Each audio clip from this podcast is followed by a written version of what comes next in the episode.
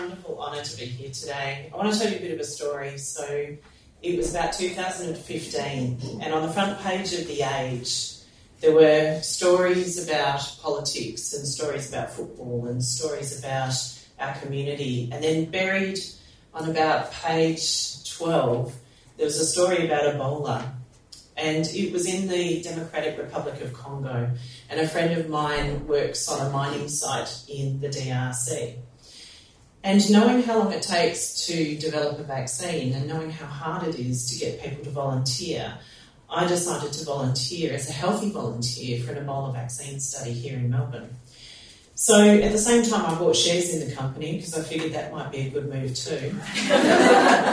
shares went up, that was good. And I'm hoping I'm now probably immune to Ebola, just in case I want to go to Sierra Leone or the Democratic Republic of Congo. But when I did that, part of the process was consent. And it was take this away, tell your family and friends about it. So when I went home, we had a, a big barbecue. It was somebody's lunch, uh, somebody's um, birthday lunch. And I told my mum and dad, and I told my kids in the car on the way up. So at the time, they were about 17 and 15.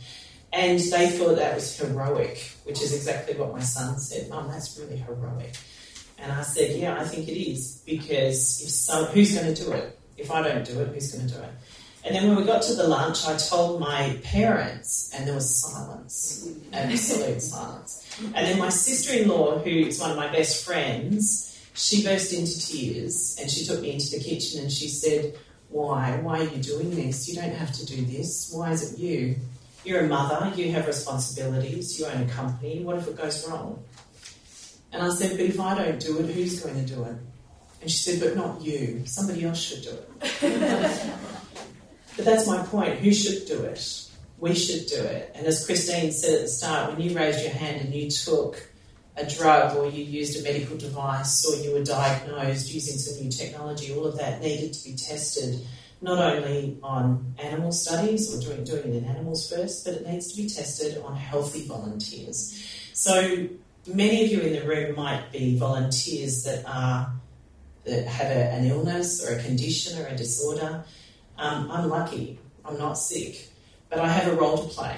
I have a role to play not just in the drug development industry, which has employed me for 25 years, but I have a role to play as a mother and as a wife and as a daughter and as a partner in this community and part of our community is what I can do for you too.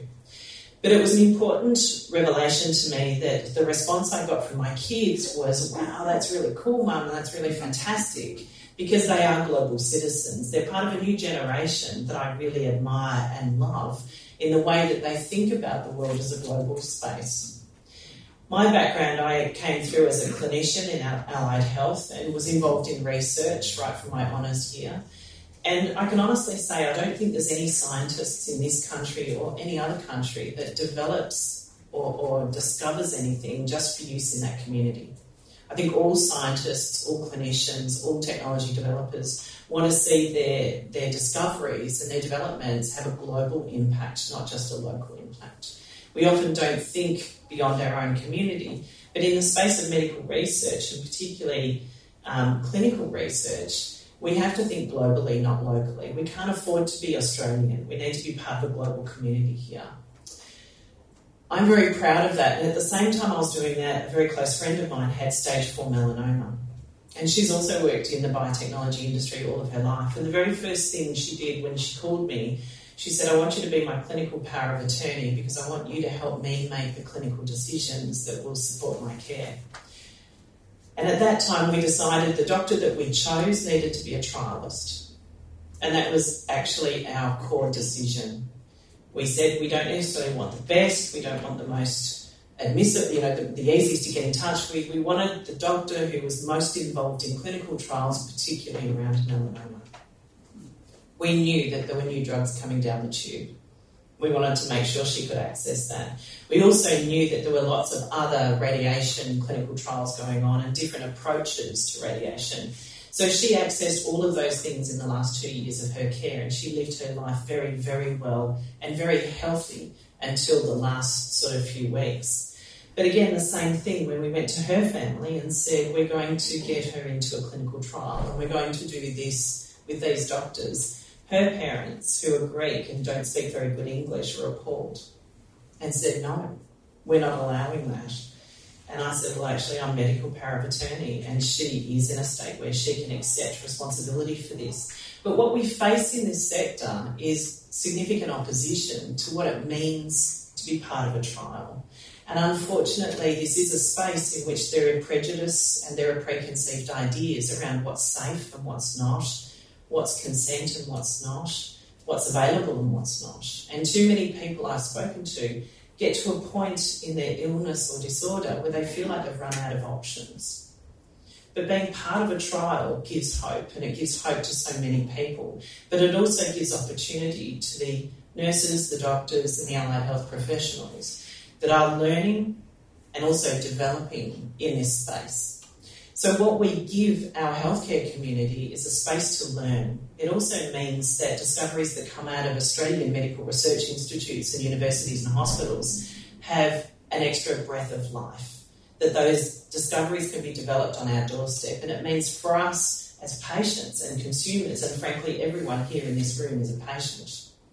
It means we can access those drugs and we can access early innovative medicines earlier than when they appear on the market. Of course, there are risks, but in life there are risks, aren't there? It's always going to be like that. So, my role as an ambassador, I think, is a really important one. Where I work now is in social media. And I think this is the greatest thing that I can bring to this campaign is, as Christine said, there's a hashtag, and with a hashtag comes a conversation. My children are now 19 and 17, and they're very social media savvy, like most of the young people that you know are. They're more open to these conversations. They have a global mindset where many of us don't. They're more likely to contribute to sustainability in, and causes, but they're more interested in quality of life rather than just living life. So, my role in this is to talk to as many people as possible. And I love the device of a cup. A cup of coffee and a 10 minute conversation is all we need to share our experience with wellness and illness, but our experience with hope and understanding. So, what we need is an informed community that has the tools, as Christine said. If they have the tools and they're empowered with education, they can make informed decisions. And the decision that I made was I want to be part of a global community in which everyone has equal access to good quality vaccines. It's a small thing for me, but I think it's a really big thing for the community.